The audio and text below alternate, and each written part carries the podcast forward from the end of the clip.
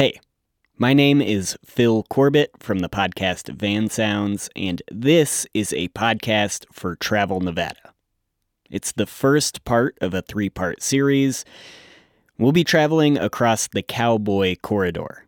It's a road trip across Nevada that roughly follows Interstate 80. So, buckle in. Let's take a ride.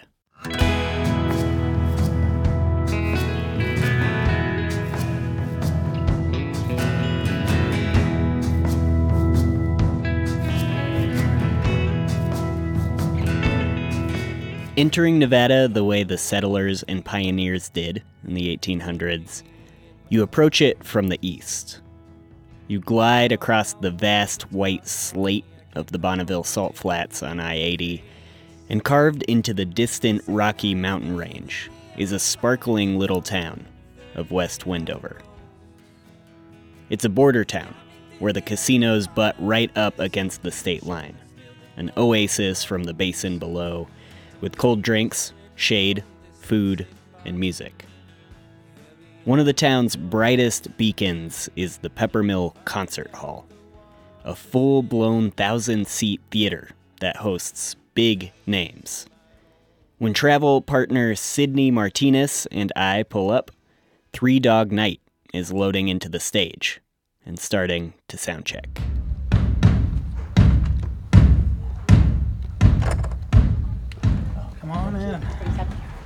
come at night from Salt Lake, you see all these lights. I'm Mike Sidman, the entertainment director for the Peppermill Concert Hall, and uh, we're in West Wendover, Nevada. Mike was a touring musician for years. I was a lounge lizard. yeah. He has a guitar set up in his office, and he works here with his son, Nick. I'm Nick Sidman, and we're at the Peppermill Concert Hall. Pretty good place to see a concert. You know, not really a bad seat in the venue.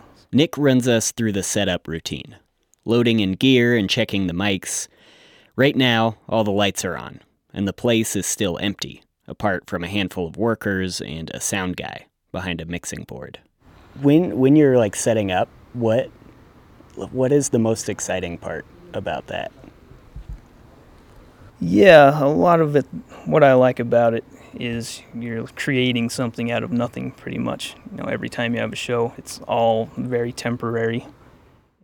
Creating something out of nothing. Turning on a light in the desert. There's a lot of history here, you know, with the old Air Force base. So, you know, it appears, you know, passing through that there's really nothing here, but it's kind of a historical gem. That Air Force base Nick mentioned was a huge station during World War II. And the men stationed here were pretty specifically trying not to turn on lights in the desert. The base was supposed to be kept quiet and hidden. The story goes that the airmen were kind of bored staying out of sight. Sydney and I drive to the edge of town park the car, and start climbing up into the rocky face.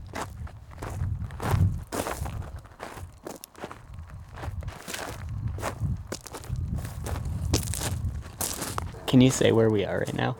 Yeah. Oh man, we made it all the way up to Jukebox Cave. It's one of those places that also seems to be hidden in plain sight, right? totally. Yeah, I've you know, driven by this on 80 how many times and never had any idea. Yeah, I've always been really interested in driving 80, entering the Nevada state line, seeing all those caves up on the hillsides, and I'm glad we finally took the time to stop and check it out. And so, what is this cave? So, it seems that when uh, Wendover had a lot of military action, this was used as sort of a recreational area for the men that were based at the West Wendover airfield. And uh, we've done a lot of reading online. It seems like um, during national blackouts, they would come up here and uh, they had built a dance floor inside this cave. The airmen poured a full blown concrete dance floor. Then they carried up a jukebox and hauled it into the mountain. And would sort of have parties. You know, West Wendover was top secret and so they couldn't really be exposed. And then when there were national blackouts, this was the perfect place to come party. And that's what they do come up and dance all night in Jukebox Cave. The mouth of the cave is blockaded now, but you can still climb up and poke your head in. We walk back to the car and pull onto I 80, heading west towards Wells. The interstate climbs and dips into vast valleys ringed by mountain ranges on all sides. And Wells comes up fast. We head south off the freeway onto a narrow, winding road.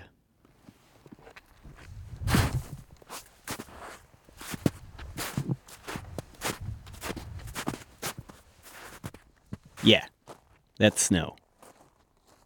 When people think of Nevada, they usually think of the desert, which isn't wrong. Nevada is a huge state with a lot of diversity in landscape and climate. But just outside of Wells, we take a side road and climb high into the Ruby Mountains. A magnificent range. And in June, there are still eight foot walls of snow on the side of the road. We park at the edge of Angel Lake, a small alpine lake which is still frozen over, under about a foot of snow, and tucked into a huge rocky bowl. The sky is bright blue, and thunderclouds are forming on the horizon. When the snow melts and the rain falls, a lot of it makes a pit stop here before heading down the mountain and into Clover Valley. And if you follow the water from Angel Lake straight down, you'll end up in this guy's backyard. My name's Steve Safford, and you're on Angel Creek Ranch in Clover Valley.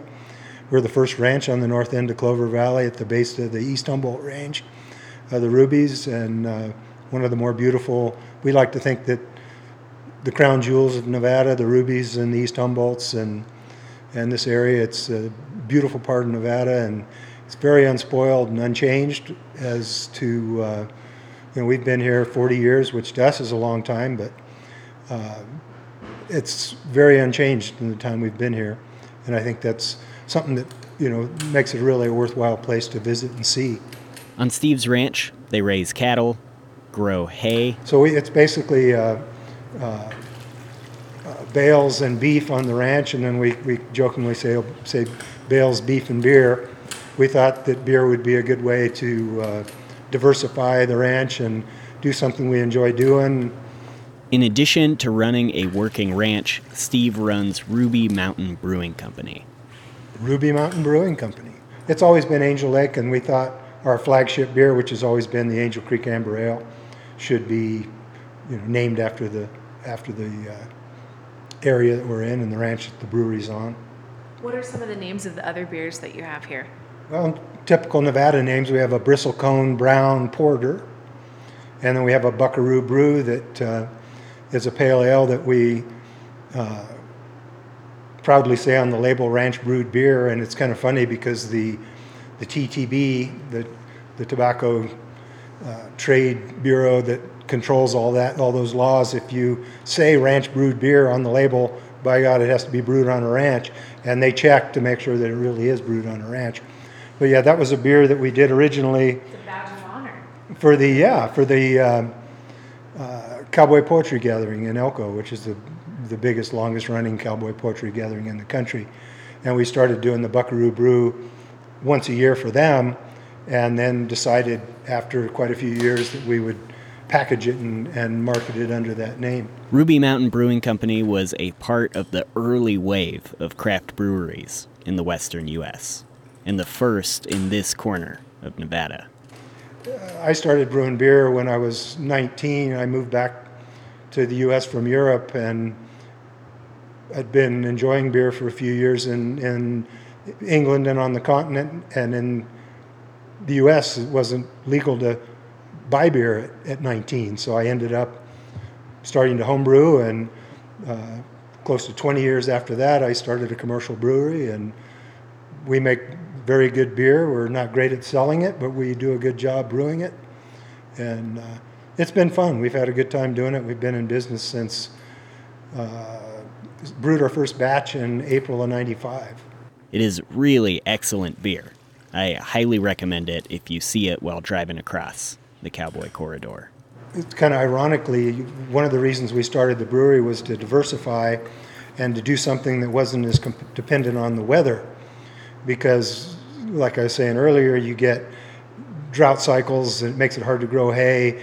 You get rain during the summer, it's hard to grow quality hay. There's lots of things that happen. We thought, let's do something that the weather doesn't have so much impact on. Well, lo and behold, the weather has a lot of impact on brewing beer because you're using you're using barley, malted barley, you're using hops, and you're selling beer to people who want to drink it on a nice, warm, sunny day. So if springs are rainy and wet and summers are cold, you don't sell as much beer. If yields are bad on barley, malt gets more expensive. If hop has hops have disease and and problems, it's the same thing. The uh, the brewing business has, has is fairly vulnerable to agricultural and, and climatic problems.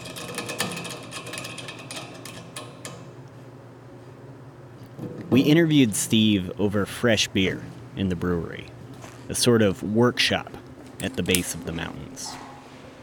Yeah, we have, we probably when we open the roll-up door that we move pallets in and out of the brewery. When we open the roll-up door, it probably has the best view of any any brewery in the in the country, arguably probably in the world.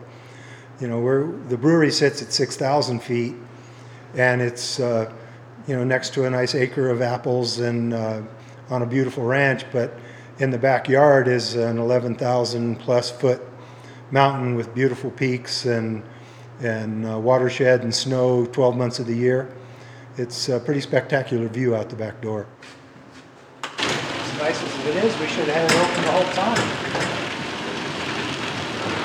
Grand reveal. Yeah. Just doesn't get much better than that, does it? Yeah, it's pretty nice.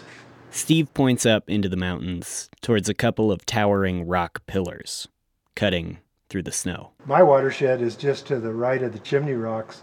You see the chimney rocks there, and then that you can see the speckled the trees in that basin there. And there's a, a glacial lake up in there that even in the summer never thaws, and, and it's got this blue, bright blue uh, color to it because you're looking down and it's still ice at the bottom of the lake. This is not something to miss. Elko County, it's easy to just pass right through Elko County on your way to Yellowstone or on your way to Salt Lake City or your way to Colorado, but the, the Ruby Mountains and the Ruby Marshes and the recreation available in, in Elko County is it's world class and it's uh, very undiscovered. So take the time and, and uh, stop by and have a beer.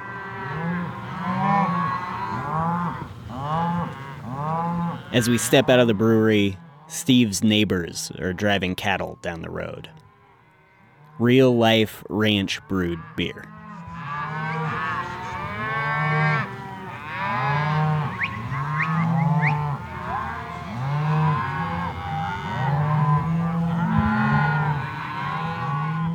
Angel Creek flows down into the valley and eventually makes its way to the Humboldt River. We follow that river from Wells downstream and east to Elko.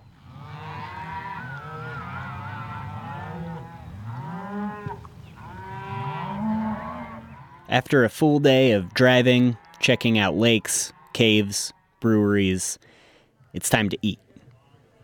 Downtown Elko has a lot of good options, and being in cowboy country, red meat seems the appropriate choice. We stop at Machi's for their specialty prime rib. It's an eclectic restaurant with great food, and it seems like every person in the bar knows each other. Bridger Hake. I live in Elko, Nevada. I'm at Machi's Saloon and Grill. Uh, kind of a local hangout, kind of old, old school atmosphere. Good service, good food, good atmosphere. Uh, people are friendly. You get a little inside the area. Um, people, you know, if you come here, you know, any, you, just good conversation mainly. Uh, my name is John Lemich. Um, we're at Machi Saloon and Grill, 450 Commercial Street. Machi is probably one of those only places around that you walk in and you're going to know somebody no matter what. Um, Elko's that way anyway, for the most part. But Machi's is an old place. We've been around for uh, going on 40 years. An old railroad town, Elko is the biggest city in this part of the state. So it's a regional hub. There's somewhere in the neighborhood of 20,000 locals and a constant rotation of workers from the mines and the ranching industry, plus a constant stream of travelers driving across the West. We're really lucky in Elko because in the old days, um, people traveled from San Francisco or Denver or things like that. And, you know, when they got done, done driving for six or seven or eight hours or whatever, they were done. They were beat and tired. And, and with I 80 going through here now with the freeway, it makes it kind of neat because San Francisco to Elko is about seven, seven and a half hours. So it's a perfect spot to stop. And if you're not sold on stopping, I will say this. It was possibly the best prime rib I've ever had. People look at Elko and they think it's a, it's a railroad town or a cow town or there's podunk little town in the middle of, uh, of nowhere, you know, on I-80. And Elko's pretty, it's pretty amazing. We have people in the mining industry that, you know, work have worked all over the world. Um, they've been in Chile, they've been in Indonesia, they've worked, worked in South Africa, they've worked all these different places. And I think they want to come and have good food. They love seeing a wine list that actually has some wines on it um, from all over the world. And, and there's a few wine lists in town. There's a little wine bar down the street that does a great job with that. But I think Machi's has one of the best, most diverse wine lists on the, on in town. And uh, but you know, it, Elko's a pretty sophisticated place, a lot more that so more so than people think. You know, we still have our ranchers and and uh, you know just regular working folk that come in and and and and but they get to experience it too because because we bring it in for the the people that kind of demand it. One variation of rancher in this part of the world is the Basque sheep herder. The Basque Country is between France and Spain, and in the early 1900s, a lot of Basque people migrated to the American West. Their history is deeply woven into Nevada's history, and probably the best way to interact with that rich heritage is to eat at a Basque hotel. There are a handful of Basque hotels still thriving across Nevada, and one of them is The Star in downtown Elko. We meet up with Angie Watson at a dining table in the back room. The Star Hotel is a Basque restaurant here in Elko, Nevada. Um, it was built in 1910 and it used to be a boarding house for all the sheep herders. So here it's family style, everything served, uh, one big bowl of soup, and you get to share it among everybody. Um, we have great steaks and lamb, and it's just a great atmosphere. The family atmosphere is where you all sit on the same tables together and have great conversation. So it's not a quiet place, it's a great place to be.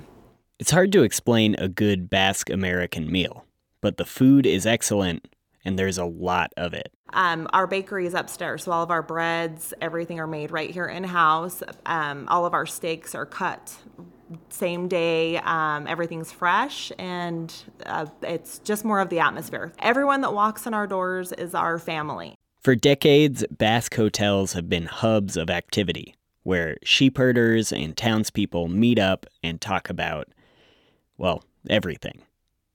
The Star keeps that tradition alive. But driving by, the neon lights will catch your eye, and we definitely encourage you to stop in. It's a great place. The neon lights will catch your eye. Driving through Nevada at night, the darkness is expansive. And every once in a while, you crest a ridge where the lights on the ground start to shimmer in the distance, like a reflection of the stars above. All you have to do is drive towards them, and chances are they're lighting up something good.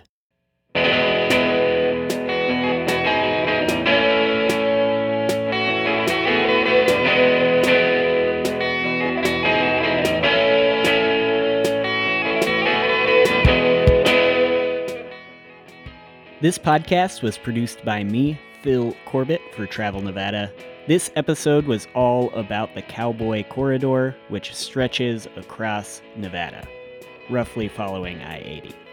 To learn more details about this trip and other Nevada road trips, check out travelnevada.com. The intro music in this episode is a song called Space Camp by Reno artist Buffalo Moses, and the outro is by People with Bodies. You can find me and my other work at vansounds.org or search Van Sounds wherever you're listening now. Thanks for tuning in, and see you in part two.